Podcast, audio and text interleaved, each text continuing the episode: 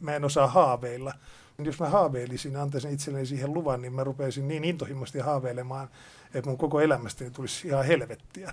Koska vaan ajattelin, että missä se on, se missä helvetissä se haave, missä sen toteutuminen on. Ja mä en näkisi suurta osaa asioita, joita on mun ympärillä. Juha Siltanen, äh, tässä edessä on valokuva, jossa on musta salkku. Sitten tässä on kori, kupera, tuo kansi, edessä ritilä, sieltä pilkistää musta otus, vihreä silmä. Molemmat näistä seisovat tai ovat kadulla, asfaltilla ja vieressä on graniittikiviä, ilmeisesti joku muuri tai talo. Miksi halusit kissakuvan mukaan tähän? No mä Mitä kissa että, merkitsee sinulle? No mä ajattelin, että tässä täytyy olla joku oma kuva ja mä oon melko vakuuttunut siitä, että mä oon tämmöinen en sillä muodikkaasti transseksuaalinen henkilö, mutta, mutta tota, transeläinlajillinen lajinen henkilö, että mä epäilen, että mä oon väärään ruumiiseen syntynyt kissa itse asiassa. Ja koska nyt sitten ajattelin, että ehkä mä olen tunnistettavissa tästä kissasta paremmin kuin omasta naamastani, niin siksi se on tuossa. Mutta luultavasti tämä on niinku tavallinen arkinen kuva minä kadulla. Öö, ja salkku nähtävästi kuuluu tähän myös. Mulla on salkku mania sillä lailla, että mun täytyy kuskata useita eri töitä ja muuta hämäräperäistä materiaalia mukana. Ja tämä näyttää jo aika lailla kuluneen tämä salkku, että mä luulen, että se on jo tuossa kymmenisen vuotta palvellut.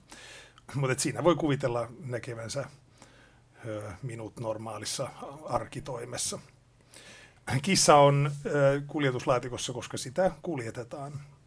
Tämä on varmaankin itse asiassa mun sisareni kissa, joka on tulossa mun luokseni visiittiin, mutta tätähän ei kuulijan tarvitse tietää, vaan voi hyvillä mieliä rennosti ajatella, että minä sieltä kurkistelen. Miksi sinä ajattelet, että sinä oikeasti olisitkin kissa?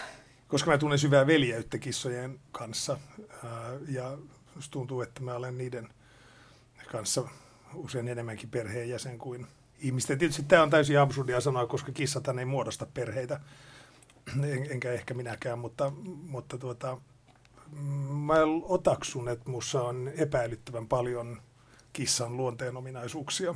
Eli? No siis mä pidän hyvin paljon ö, kehuista ja hellittelystä, tämän tyyppisistä asioista. Kissathan elävät kiitoksella ja minäkin. Ja tuota, mä pidän öistä ja mä pidän saalistamisesta. Mä metsästän suurimman osan aikaa aiheita, ajatuksia, ideoita. Ja, ja luultavasti niin kuin kissan ut, uteliaisuus, sisäinen tilanne häikäilemättömyys on luultavasti myös mun luonteenpiirteitäni. Eli kyllä tältä pohjalta mun mielestä ihan tieteellisesti voidaan katsoa, että mä kuulun, kuulun tähän nisäkäslajiin. Ja samoin ehkä se, että se, mikä mä aina olen ymmärtänyt hirveän hyvin kissojen sielun elämässä on se, että, että, hen, että ne tuppaavat pitämään henkilöistä, jotka eivät ylenpalttisesti pidä heistä. Et mä ymmärrän hyvin sen, että tuommoinen liioiteltu lähelle tunkeminen on, on varmin tapa tehdä kissasta vihollinen. Minusta se on täysin itsestään selvää ja mun mielestä se on järkevää elossa pysymisen strategiaa. Ja kyllä nyt ehkä ajatellen mun elämäntapojani, niin, niin varmaan ehkä yhdeksästä hengestä niin jo kolme olen kuluttanut, mutta toivottavasti niitä on vielä jokunen No ainakin jäljellä. kuusi pitäisi olla. Niin sitten. pitäisi olla kuusi jäljellä, niin. että katsotaan, ne on sitten ehkä lyhyempiä kuin nämä toistaiset, mutta tai muuten sitten elän noin 180 vuoden ikään, mikä tuntuu aika pitkästyttävältä ajatukselta. Mutta nämä on ihan tämmöisiä lu- luonne, luonteen piirteitä. Mä rakastan kissojen katselemista. Mä voisin seurata kissan elämää tunti, päivä, viikkokausia, mutta en voi ottaa itselleni kissaa, koska mä olen sille jossain määrin allerginen ja ja mitä mä sitten teen sille, jos mä joudun lähtemään esimerkiksi jonnekin maaseudun korpeen, jonne kissa hukkuu. Tälle kissalle muuten tapahtui nimenomaan niin sisareni, joka ei mun mielestäni ymmärrä niin kuin valtavan paljon elämistä, niin tuli siihen tulokseen, että, että kissa ei viihdy heillä, ja päätti palauttaa sen jonnekin Sisä-Suomeen, josta se oli alun perin lähtöisin. Se oli norjalainen metsäkissa nimeltään Murre. Ja tuota, tosin sisarini perheinen kasvatti sitä täysin käsittämättömällä tavalla, terveisiä vaan. Ja sisarini eläintajua tajusta kertoo se, että hän sitten totesi, että se täytyy sinne missä Hartolassa tai jossain, se oli kaukana. Ja iski kissan autoon ja, ja totesi jossain lähempänä, muista missä se oli, totesi, että kissa varmaan pitkästyy siihen, että kissa joutuu niin paljon pitkään olemaan autossa ja ajoi jollekin levähdyspaikalle ja päästi kissan jalo, jaloittelemaan ikään kuin hyvän tahdon osoituksena. Kissa totesi, että nyt on oikea hetki päästä tuosta helvetin hullusta eroon. niin pian kuin autonomi avattiin, niin se juoksi lepikkoon eikä koskaan tullut takaisin ja varmasti kuoli jonnekin sitten seuraavilla pakkasilla. Tai ehkä se löysi jonkun miellyttävän kodin. Ää, kodin, sanokamme näin, ehkä jopa jonkun navetta. Mutta joka tapauksessa näin kävi murrelle, mutta tuota, mä ymmärrän oikein, oikein hyvin tämä, tämä pakoreaktion. pakoreaktion. Se oli nyt tämän nimenomaisen kissan tarina.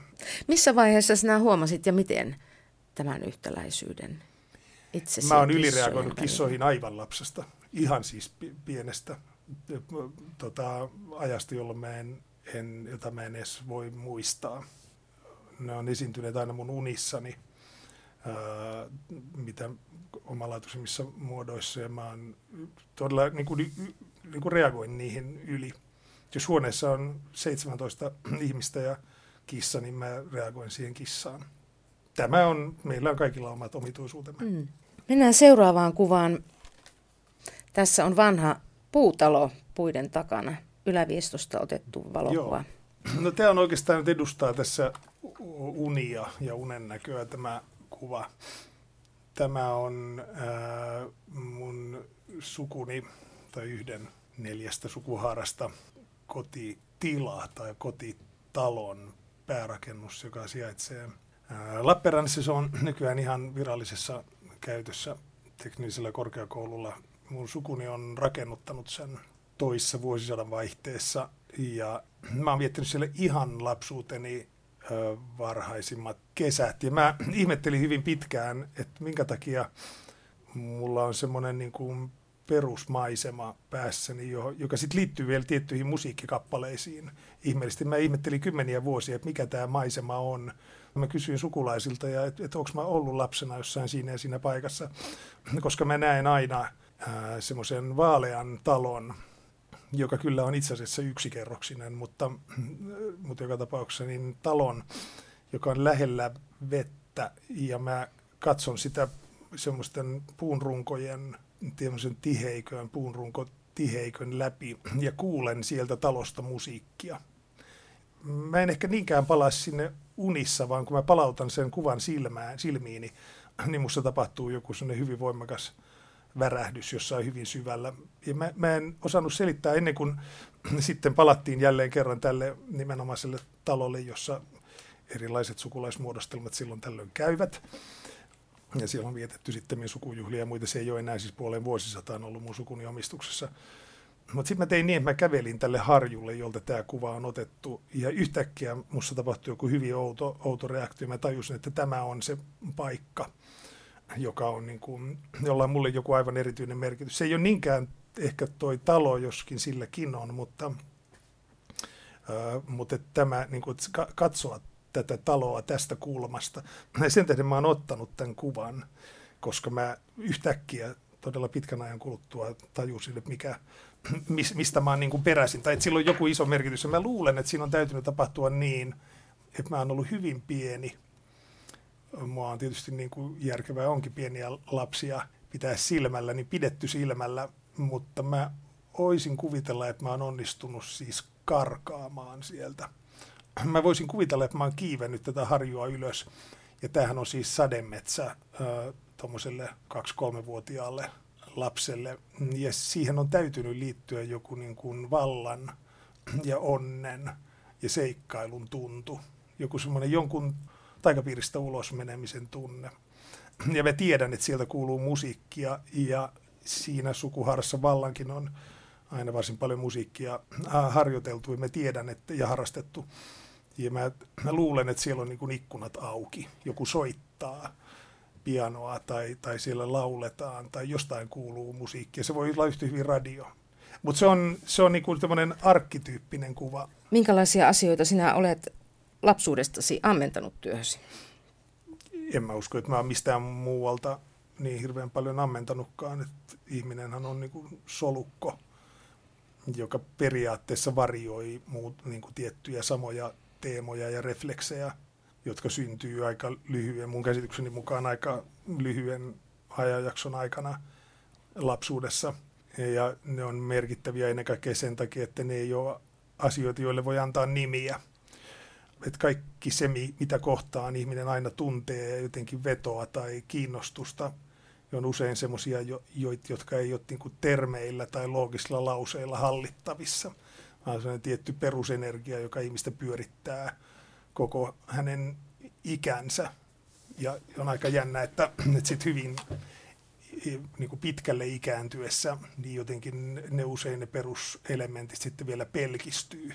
Että jotenkin se on niin kuin lapsen reaktioiden tuleminen aika dominoiviksi siinä sitten, kun ylitämme runsaasti yli 80 tai ehkä ylitämme 100. Ei tietenkään kaikkien kohdalla, mutta että, että mä luulen, että se on se perusmateriaali. Nyt mä ymmärrän, että tämän kysymyksen tarkoituksena oli, oli tuota, herätellä jotain lapsuuteni perustuntoja, mutta mulla ei ole niin kuin intohimoa. Se on mun työssäni, se kaikki ei mulla tar- niin, mm. ei mun ole tarve niin kuin niitä artikuloida sen, sen tarkemmin. No, yleisesti voi sanoa, että ei, ei mulla ollut onneton lapsuus, mutta mun mielestä lapsuus on täynnä niin kuin salaperäisiä asioita. Ja aina kun ihminen sanoo, että minulla oli tavattoman onnellinen lapsuus, niin mun ensimmäinen ajatukseni on se, että mikä on nimenomaan tuon ihmisen tarpeena kiistää kaikki se onneton tai outo, joka siihen liittyy. Mun mielestä lapsuuteen liittyy ennen kaikkea niin kuin ratkaisemattomia ja salaperäisiä ja kiinnostavia, kiehtovia, siis lämpimästi ja kylmästi hehkuvia asioita, joiden mer- merkitystä pyrki löytämään ja asettamaan. Ja osa niistä on aika kammottavia, en tarkoita, että mun elämässäni olisi tapahtunut erityisen kammottavia, mutta, mutta että no lapsi, no la, lapsi, mm. niin, lapsi kokee ö, kammottavia asioita ja ekstaattisia, ihania asioita, ja ne solmiutuu toisiinsa sellaisella tavalla, joka ei, jos ei ole välttämättä, joka on se mosaikki, jota ihminen ratkaisee niin loppuikänsä. Mitä sinä sitten harrastit? Tai mihin kiinnitit huomiosi? Suuntasit um, mielenkiintosi? Siis nimenomaan lapsena vai? Mm mä luulen, että mä ajattelin hyvin paljon. Että tota, mä en ole koskaan oikein pitänyt sellaista termistä kuin mielikuvitus. Musta luultavasti sanottiin lapsena, että mulla on runsas tai aktiivinen tai vallaton tai, tai metka tai jotain muuta hirmuista mielikuvitus, mutta mä en, mä en pidä mielikuvituksen kehumisesta. Musta kuvittelu ei ole koskaan, ei edes lapsena ollut kiinnostavaa sitten keksii jotain, mitä ei ole. Koska maailma on joka tapauksessa täynnä hyvin kiinnostavia ja merkillisiä asioita. Jotka oikeasti on jotka olemassa. oikeasti ovat olemassa ilman, että joku niitä keksii. Ja se, sen takia mun mielestä esimerkiksi taiteilijan työ ei ole keksimistä. Sillä ei ole mitään tekemistä keksimisen kanssa.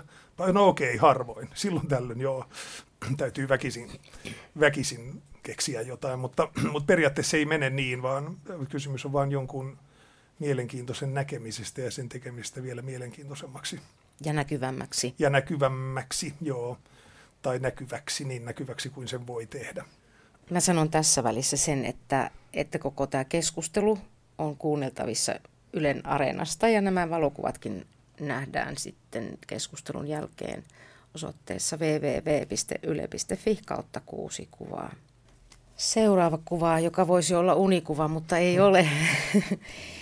Tämä on todella unimaisema. No kerro sinä, tämä on ilmeisestikin huti laukaus. laukaus Sen mutta, täytyy olla. niin voisi olla vaikea kuvitella, että joku tahallaan tekisi. Ei se on epäilemättä mun, mun ottamani, ja, tai siis jotenkin käteni kautta tapahtunut tämä kuva, mutta en, mä en ymmärrä, miksi mä olisin Islannissa vuonna 1992 halunnut kuvata hevosia bussin ikkunasta. Siis, et, ensinnäkin mä tiedän, että semmoinen kuva ei onnistu. No toisekseen mä en nyt ole ehkä sillä Islannin hevostenkaan harrastaja, että mä välttämättä... Tämän täytyy olla vahingonlaukaus. siellä täytyy näkyä siis tyypillinen islantilainen maisema. Ja siellähän on hyvin tyypillistä se, että siellä ei ole puita. Mä en ole mikään suuri matkustelija. Mä en ole nytkään kymmenen vuoteen käynyt Suomen rajojen ulkopuolella. Äh, et mulla ei ole, mä en ota tämmöisiä niin matkakuvia. Islanti teki muhun aikanaan, mä olin siellä ihan työn takia todella silloin joskus parikymmentä vuotta sitten, niin se, teki, se on myös unimaisema siis sillä lailla, että kun siellä ei puita, niin sieltä katoaa tämmöinen pintagradientti ajatus, jonka mukaan ihminen hahmottaa etäisyyksiä. Ja mä en ollut missään ennen Islannissa käyntiä niin tajunnut, kuinka tärkeitä ovat puut. Että jos kävelee Reykjavikin kadulla, niin ää, saattaa hahmottaa, että joku nimenomainen talo on tavattoman kaukana ja keskustella siitä, että jaksetaanko sinne kävellä, kunnes yhtäkkiä siinä keskusteltaessa ollaankin jo sen vieressä. Koska se on vähän sama asia kuin merellä tai järvellä, siis isolla vedenpinnalla ei pysty arvioimaan jonkun saaren etäisyyttä. Ja, ja tämä tekee koko Islannista ja tämän tyyppisistä niin kuin Skotlannin tietyistä alueista edelleen tämmöisiä unipaikkoja. Mutta ei mulla silti ole tämmöistä tämmöistä tarvetta ollut siellä kuvata hevosia maisemassa. Mutta sen sijaan tämä on mun mielestä niin kuin hieno tämä kuva. Se on ja, kaunis. Niin, se on omituisella tavalla kaunis ja se on todella vähän niin kuin uni, mutta se on ehkä tässä... Se voisi olla myöskin maalaus.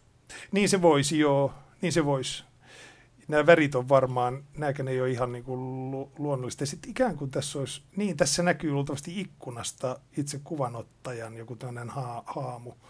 Tästä on sellaisia outoja lä- läiskiä tässä kuvassa. Mutta se, miksi se on tässä se kuva, on, on se, että mä, mä uskon ö, vakaasti vahinkoon ja sattumaan.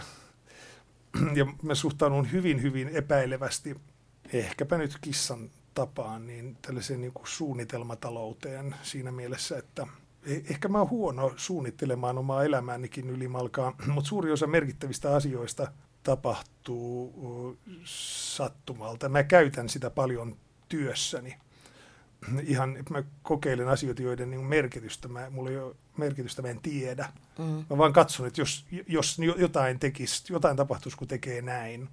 Ja koska mulla on ollut taipumusta teoreettiseen ajatteluun ainakin joskus elämässäni, niin, niin mä oon oikein joutunut rohkaisemaan itseäni ajattelemaan sillä tavalla niin kuin konkreettisesti, että mun ei tarvitse tietää, mitä tästä tulee ennen kuin mä nyt yritän tehdä tästä jotain. Ja sen takia musta on hirveän hauska, että tämmöinen kuva on olemassa. Tämä on kiinnostavampi kuin olisi aseteltu, rajattu kuva, jossa katsotaan, että tuleeko tuo mukaan ja näyttäytyvätkö nämä nyt hienossa jotenkin valaistuksessa ja pitäisikö kuitenkin huomenna puoli neljältä, olisiko aurinko kauniimmin. Mä luulen, että ihmisten ammattien kanssa on vähän samalla tavalla elämän pyrkimystä, että jos koko elämänsä ajattelee, että minun on löydettävä se oikea, minun on löydettävä sellainen nainen tai mies tai saatava sellainen lapsi tai haluan koiran, joka on nimenomaan tämän pituinen tai jotain tämmöistä, niin, niin se, se, sehän ei missään tapauksessa löydy. Että silloin elämä on pelkkää hylkäämistä. Ja tämän takia mä olen joskus jossain sanonut ehkä jo tässä puheohjelmassa, että, mä, mä, en, mä en osaa haaveilla. Jos mä haaveilisin antaisin itselleni siihen luvan, niin mä rupeisin niin intohimoisesti haaveilemaan, että mun koko elämästäni tulisi ihan helvettiä. Koska vaan ajattelin, että missä se on, se missä helvetissä se haave, missä sen toteutuminen on. Ja mä en näkisi suurta osaa asioita, joita on mun ympärillä. Ja merkityksellisyyksiä. Ja... niin, ja mm. semmoisia, joita, joita mä en olisi osannut itse kuvitellakaan mm. merkityksellisiksi. Eräs meistä niin elämän tuotteistumisen, ikään kuin me olisimme hiomassa koko ajan jotakin, katsomassa mitä meidän täytyy vielä sijoittaa tähän, jotta tämä lopputuote olisi jotenkin, se voitaisiin niin kuin sementoida. Tämän olen halunnut, nyt, nyt minä sen sain. Ja mä luulen, että tämä on historiallisesti aika lailla uusi asia, siis ihmiskunnan historiassa. Koko se tunne, että jotain presenssejä olisi niin kuin pysäytettävissä ja ammennettavissa ni, niistä se, mi, mi, mitä siitä haluaa, tai elämän näkeminen ylimalkaa yrityksenä tai, tai sen yrityksen tuotteena, niin se, se on aika uusi asia se on mulle ainakin täysin kuolettava. Ilman sattumaa tai erehdystä tai ei tuottavia asioita ei, ei tapahdu projekti, mitään. Ei, ei tapahdu itse asiassa yhtään. Mm. Niin, kuin niin, että se, tai, niin, että, siis, että jos kaikki on niitä niin kuin niin. tuottavia asioita, niin silloin nimenomaan ei, ei tapahdu mitään. Mm. Ja sen tähden, mutta toi on ehkä ammatillinen kuva todella sillä lailla, että mä, en mä tiedä, eikä mä luulen, että suuri osa taiteilijoista ei itse asiassa tiedä, miksi tämä juttu nyt niin kuin pitää esimerkiksi tehdä, miksi tämä sävellys, miksi tämän pitää olla näin, tai se aika usein on aika itse murheellista kuunnella jotain taiteilijaa, sanokamme kirjailijaa, joka yrittää siis kustantajan tai teatterin markkinointiosaston tai jonkun mieliksi perustella sitä, että miksi tämä juttu kannatti tehdä, miksi tämä täytyy nyt tulla katsomaan. Tai voin kuvitella, että Yleisradiossa, en tiedä onko nykyään, mutta perustellaanko mitään kenellekään, mutta että jos ajatus siitä, että miksi tällainen radio-ohjelma kannattaisi tehdä, millä parametreillä mitaten se olisi viisasta, niin ja tämmöisiä juttuja silloin tällöin kuulee, niin joutuu henkisesti puistelemaan päätään, koska tietää itse asiassa ainakin jokainen taiteilija, joka, joka joskus on jotain itseään tyydyttävää sanonut aikaiseksi, tietää, että se ei mene niin ollenkaan. Että ne syyt, joita voisi todella rehellisesti sanoen kertoa ääneen, on usein sellaisia, joita kukaan ei kehtaa kertoa ääneen, mm. tai jotka ei itse asiassa ole lopultakaan niin merkityksellisiä sen itse teoksen suhteen. Siinä on usein semmoinen niin väärinkäsitys, joka nykyään on kyllä voimistunut, että, että taiteilijat toimisivat jollain toisella tavalla. Ja, ja tämä ajatus siitä, että, meidän, että jokaisen henkilön pitäisi olla niin kuin, meidän kaikkien pitäisi perustaa yritys, joka, joka tuottaa tietynlaisia yleishyödyllisiä tuotteita, joiden arvo mittautuu yleisön suosion tai myyntiarvon mukaan, niin se sulkee valtavan määrän rakentavaa ja todellista tietoa, väitettä, informaatiota ja hedelmällistä strategiaa pois, koska ihmisen ajattelu mun vakaumukseni mukaan ei varsinaisesti toimi kuin hyvin pieneltä osin noin se on jännittävää, että mitä enemmän puhutaan siitä, että meillä pitäisi olla niin kuin, äh, hauskaa jotenkin ja onnellista pyrkiä. Ja luovuutta. Ja, ja luovuutta ja kaikkea tämmöistä, niin sitä vangitummaksi itsensä tuntee se henkilö, joka kaukaa itsestään alitajunnan lapsuuden ja niin kuin privaattien hetkien kautta näkee, että tu, tu, tu, tuolla olisi jonkin näköinen niin kuin kommunikaation tai viihtymisen tai ö, hedelmällisen toiminnan mahdollisuus, niin sitä kodittomammaksi tämmöinen ihminen tässä niin kuin itsensä tuntee. Tämäkin on hauska kuva. Tässä on nyt kuva sinusta ja sitten vieressä on Petro Hietanen, kaunis hirsirakennus tuolla takana. Petrolla on luuta kädessä ja taustalla on hirsiseinään nakutettu kaksi hevosen kenkää, jotka juuri sopivasti ovatkin alassuin, eli onni karkaa. ja sinulla on Suomen lippu, pieni Suomen lippu kädessä. Tämä ei ole ihan eilen otettu valokuva. Ei, tämä on, tämä on mukana tässä kertoma, muistuttamassa kuulijoita siitä, kuinka ihminen on nuorena kaunis. Ää, niin sulla on pitkä tukka ja kaikkea tuossa. Juu, on, on ja eri värinen kuin mulla on ollut viimeiset 20 vuotta, mutta ja huom, minuun osuu valtava tuuli, mutta Pedro Hietanen on täysin tukevasti paikalla. tukevasti paikalla.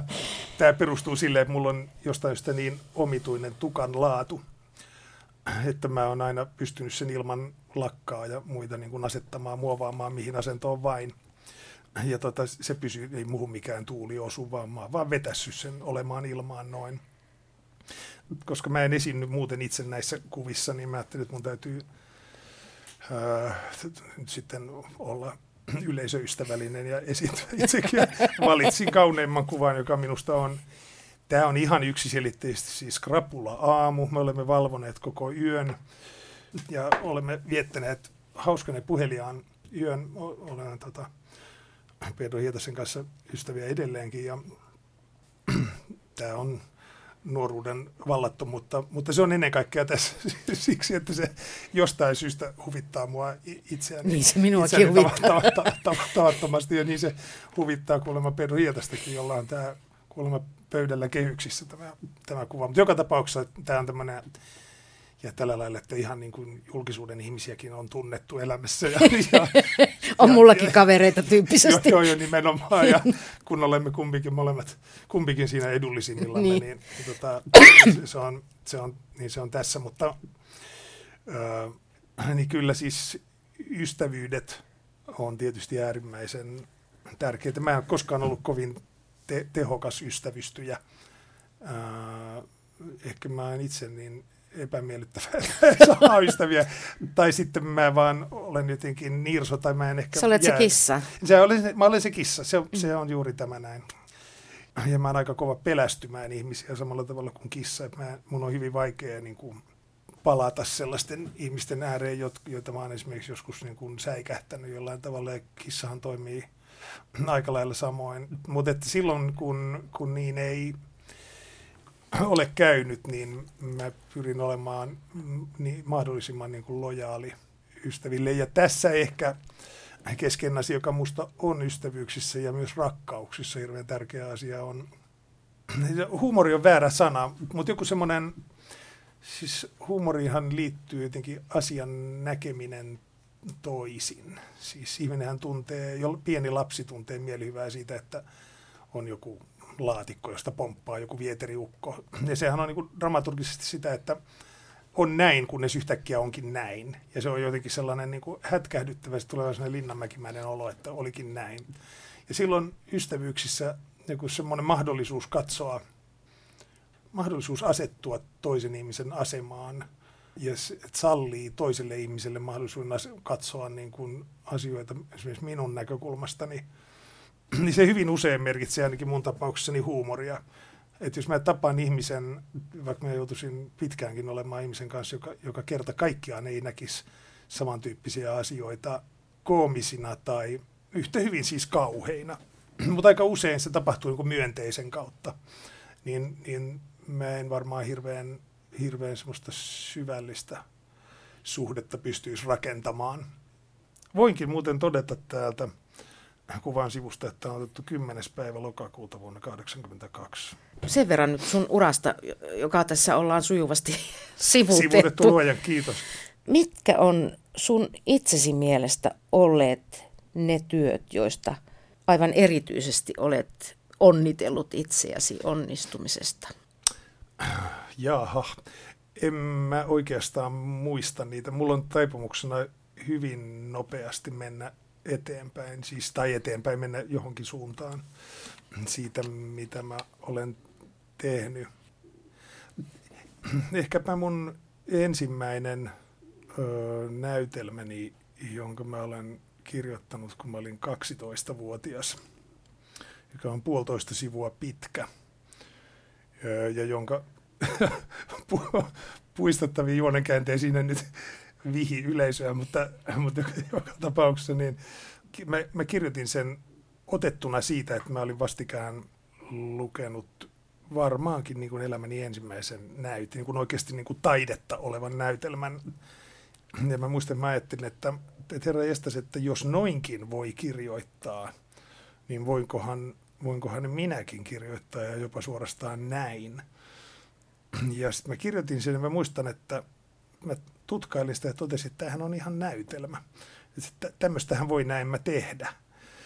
Mä voisin kuvitella, että ihminen, joka ryhtyy soittamaan jotain instrumenttia tai opiskelee ensimmäisen Chopinin nocturnon, niin, niin tulee hät, hätkähtyneeksi siitä, että olinko tuo minä, joka tuon tein.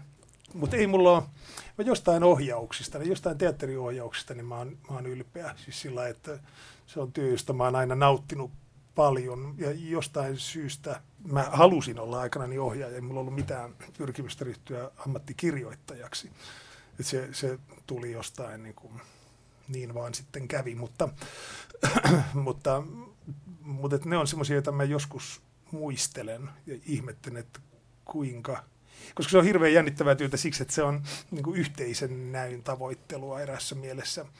Ja ehkä mä jotenkin tämmöisessä henkilökohtaisessa pelokkuudessa niin olen aina yhtä hämmästynyt siitä, että, että jokin yhteinen näky on mahdollinen, vaikka sitä ei artikuloida. Siis sillä lailla, että tästä, tässä Teen tulee nyt, nyt olemaan, niin. niin nimenomaan, tästä yhdeksän metriä tonne betonilaattaa tai näin, vaan että se on toisten pyrkimysten vaistoamista ja oman pyrkimyksen sovittamista niihin ja, ja kaikkea tämmöistä.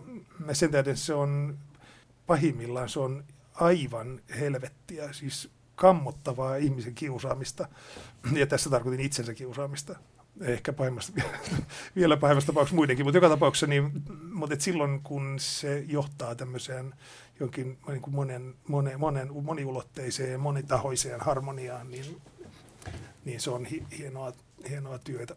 Juha Siltasen ja minun persoonani välinen keskustelu on kuultavissa Yle Areenassa ja kuvat nähtävissä osoitteessa www.yle.fi kautta kuusi kuvaa. Ja sitten mennään tähän seuraavaan kuvaan, jossa on sen näköinen ikkuna ikään kuin olisi käyty suihkussa. Hmm. Ja sitten on ollut tota, hirveän huono ilmastointi suihkun jälkeen sitten ikkunat on huurustunut. Siihen on kirjoitettu, että varum eigentlich. sitten siinä ikkunalaudalla on tuommoinen pikkunen ötökkä, ei elävä olento, vaan nalle. No, no, no, no. Onko se Nalle elossa? Onhan nyt Nalle tietenkin elossa. Kuka kuollutta Nalle? Raha. Raha. Saksalaiseen maahan. Niin. Ja kysymään, että varum eigentlich. Niin. Mikäs kuva tämä on, Juha Siltanen? Tämä on nyt tämmöinen vaatimaton pieni elämän peruskuva. Tämä on oikeasti hampurilainen hotelli, tai itse asiassa Hampurin esikaupunki. Ja tota, se on huurussa sen takia, että ilmeisesti ikkunat vähän falskaa. Tai mistä nyt huurua tulee, mm. joku kotinikkari tietää heti, miksi, miksi, miksi se paine ilma. siihen ei ole kukaan hönkinyt esimerkiksi kotiikävää niin ankarasti, että siihen voi kirjoittaa varumaikenli.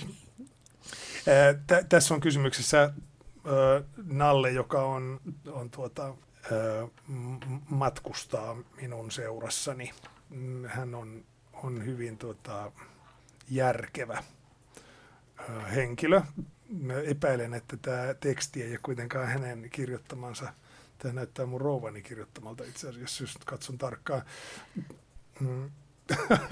Tämä, tässä ää, Nalle on tietysti, nehän ovat siis hyvin kielitaitoisia, niin kuin eläimet yleensä ei esimerkiksi, jos koira muuttaa Suomesta esimerkiksi Englantiin, niin ei hänelle ei, tule ongelmia, ei tai hänelle, sille ei tule ei, ongelmia. Ei tule ongelmia. Että se kieli, kieli on, se ovat hyvin paljon kielitaitoisempia kuin me. Mm, tämä nimenomainen Nalle matkustaa useampienkin henkilöiden kanssa. Hän on Rouvan kanssa käynyt Havajilla ja Etelä-Amerikan sademetsässä ja niin edelleen. Hän on nähnyt maailmaa huomattavasti enemmän kuin esimerkiksi minä. Mutta esimerkiksi ohjatessa, jos nyt asun hotellihuoneessa Turussa vaikkapa kaksi kuukautta, niin, niin mä tulen hulluksi, eli mä saa seurustella jonkun siis jär, järkevän, jär, järkevän, mm. järkevän henkilön kanssa. Ja tota, hän edustaa tätä, tätä, tätä puolta. Varum eigentlich, no tietysti täällä on puhuttu Saksaa, kun mm. Saksassa ollaan, mutta se on replikki, joka se luultavasti tarkoittaa, se on kyllä tässä ihan eksistentiaalisessa mielessä ja kuvastaa mun, mun tuota normaalia olotilaani tässä ihmisten yhteydessä. Suurimmasta osasta asioista voisin kysyä juuri noin. Että se on sinänsä tämmöinen kokoava perusmaisema. Olemme hotellissa ja kysymme varum eigentlich. Luultavasti jopa karhut saksalaisessa hotellissa suurimman osan ajasta joutuvat kysymään tämmöisiä, tämmöisiä asioita. Mutta että tämä on tämmöinen tota, matka, matkaseurallinen, joka kyllä pääsee nykyään aivan liian harvoin matkoille. Koska... Niin sä sanot, että sä et ole kymmenen vuoteen ollut Suomen ulkopuolella. Mitäs nyt, Joo. kun kaikkihan koko ajan jossain Berliinissä tai... Ehkä juuri siksi, en tiedä. Mm. Ei mulla kyllä varaakaan matkustella, mm. mutta mä ihmettelen, kun kaikilla muilla on. Mm. mutta mulla on jopa siis matkustamista kohtaa joku semmoinen, se on kyllä joku tämmöinen va, va, vast, vastarinta-ele, että tota, mitä enemmän meidän kuuluisi matkustella, niin sanoaksemme tutustua vieraisiin kulttuureihin, mikä hienosti sanoen on matkailun tarkoitus, niin sitä enemmän mulla on semmoinen, tulee jotenkin niin kuin kuin falski olo. On niin tiettyjä maita, joihin mä kaipaan. On ennen kaikkea tiettyjä saaria ja kaupunkeja, joista mä pidän tavattomasti. Ja jos mä kävisin, mutta kun mä rupean miettimään, että mun täytyisi nyt lähteä Pariisiin, niin mutta tulee enemmän jotenkin semmoinen olo, että mit, mitä mä sitten siellä oikeastaan tekisin tai mitä mä jäisin paitsi. Ei tässä ole mitään sellaista periaatetta. Tämä on enemmän ihan käytännön asia. Silloin kun mulla on töitä paljon, niin mä olen kiinni niissä ihan mm. yksinkertaisesti. Eikä, eikä raha kasva puissa. Mä, mä en, tota, mä en niin näe oikeastaan matkailun pointtia. Sitä paitsi siinä on mun mielestä ihan oikeasti ekologinen pointti. Mä en, mä en ihan ymmärrä ihmisiä, jotka sanovat, että heidän on kolme kertaa vuodessa pakko lentää johonkin lämpimään paikkaan. Ensimmäinen ajatus, miksi enemmän saunaa. että se tota, tuntuu, siinä on jotain, mä en oikein itse tiedä, miksi se mua raivostuttaa. Ja anteeksi kaikki kaukokaipuiset, menkää ihmeessä Pattajalle ja missä olettekin. Ja ehkäpä minäkin siellä jonain päivänä kellin jossain rantahiekalla.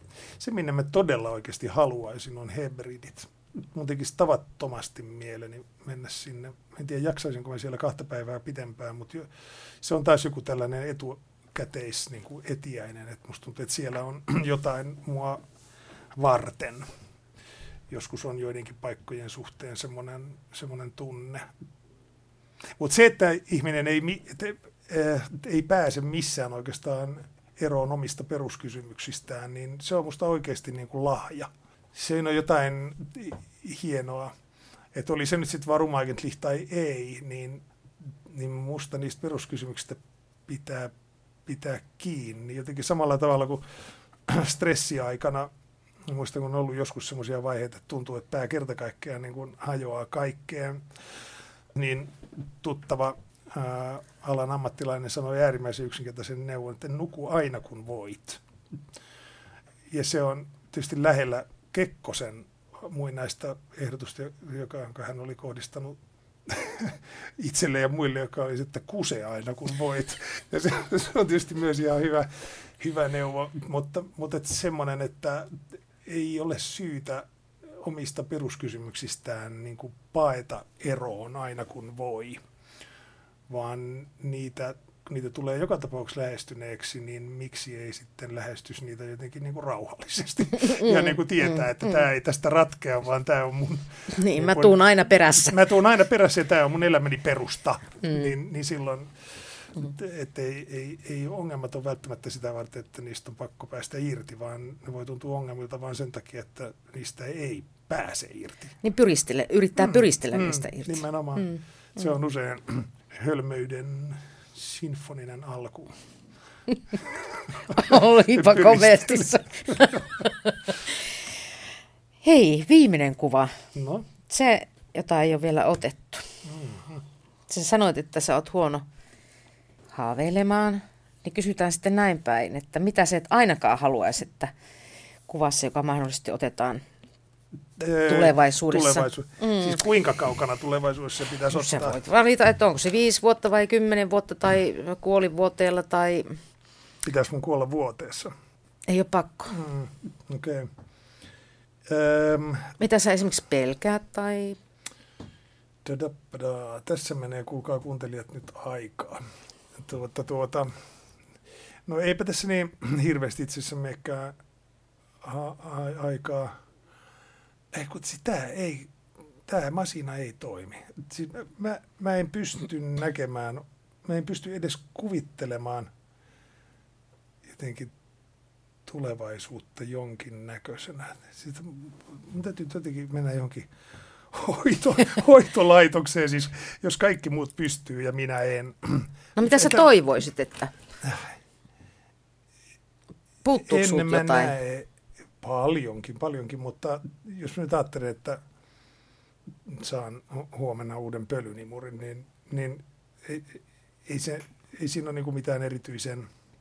Vanha on nimittäin rikki, tai siitä on ne lisäosat kadonneet, öö, mutta pitäisi saada maalle semmoinen, että jossa onko se semmoisia, joissa on sellaisia harjoja niin kuin päässä. Pitäisi joku semmoinen sinne pitäisi saada, mutta jos mä ajattelen, että tämä nostetaan nyt tämä pölynimuri-asia mun elämäni keskeiseksi päämääräksi. Niin, Tavoitteeksi tulevaisuudessa. Niin, niin kuuntelija ihmetteli, että miksi mä oon tuota torvea kuunnellut, jos ei se muuta halua elämältä kuin pölynimuri. Mutta mulla tämä ei, tämä juttu ei, se ei toimi. Mä en näe sitä se voi olla myös lapsellisuutta, että valitsemalla jonkun kuvan me suljen muut kuvat pois, mutta se musta on jännittävämpää tulla tulla yllätetyksi. Rouvalla on sellainen tapa, että se kysyy, että jos, jos voisit esimerkiksi asettua johonkin menneisyyden aikaan, niin mihin, tai maahan, niin mihin asettuisit. Ja, tai kysyi semmoisia ennen, mutta se on tottunut siihen, että mä en, multa ei tule vastausta. Tämä on sit, ehkä tämä on se mun mielikuvitukseni, siis äh, mielikuvitusvastaisuuteni. että ei sitä, en, mä, mä en pääse tätä varumagent-knalleja eteenpäin.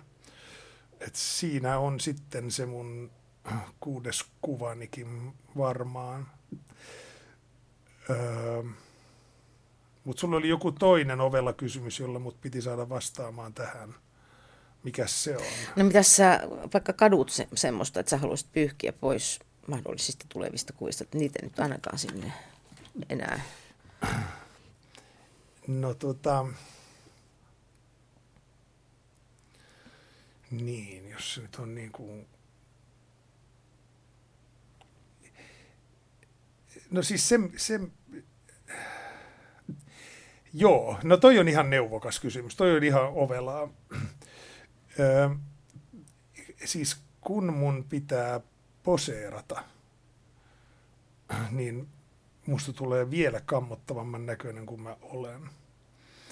Siis mä, mä en kestä PR-kuvia Musta yritettiin yhtä tarkoitusta varten juuri tässä pari kuukautta sitten ottaa PR-kuvia, että tässähän seisoo sen sen näköisenä.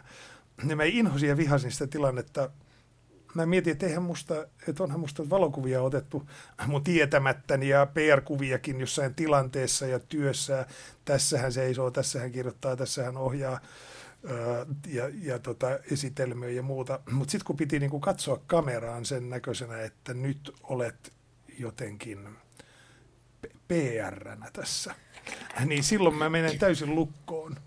Multa ei tule mitään silloin. Mä luulen, että mä, mä menetän itseni. Mä menetän niin kuin sieluni. Sun pitää esittää itseäsi. Jos mun pitää esittää mm. itseäni. Ja, ja sen tähden on luultavasti, tämä on nyt tämmöistä live-ajattelua, tämmöiseltä kuulostaa, kun ihminen ajattelee, mutta et, et, et, siinä on joku, joku ajatus juuri niin, että nyt kun pitäisi kuvitella se, mitä mä en ole nyt ja mitä mä en ole ollut, niin mä alan ö, esittää itseäni. Tietysti se kuulostaa ehkä teatterin tekijän suusta aika omituiselta, että ei pidä esittämisestä, mutta kun totuus on se, että teatteri ei ole esittämistä. Et ehkä jos mä nyt sitten sen kuudenne, siitä kuudennesta kuvasta saan jonkun toiveen ää, esittää, niin, niin se voisi olla se, että mä en yritä olla siinä jotenkin, mä en yritä, niin kuin, joo, mä en yritä esiintyä itsenäni. Sä et näyttele Juha Siltasta. Niin, koska silloin mä lakkaan olemasta minä missä osassa ei välttämättä ole mitään erityisen kadehdittavaa, mutta, mutta se on koke- sulle tärkeää. Mulla ei ole kokemusta muuna, muina olemisesta, niin silloin tämän verran osaan ehkä tähän kysymykseen vastata. Huhhuh, hiki valuu oikein. Tämän piti olla yksinkertainen keskusteluohjelma. Nyt mä joudun. Ei, mutta toi oli ehkä ihan hyväkin, hyväkin loppu, tota, lopputulos tuosta kysymykset. Kyllä mä oon masentunut, jos mä oon feikki. Näin se on. Kyllä mä tietysti masentaa silloin tälle muutenkin, että ehkä, ehkä mä sitten olen, olen, mulla on osani maailmankaikkeuden feikkiydestä, mutta, mutta olkoon sitten niin.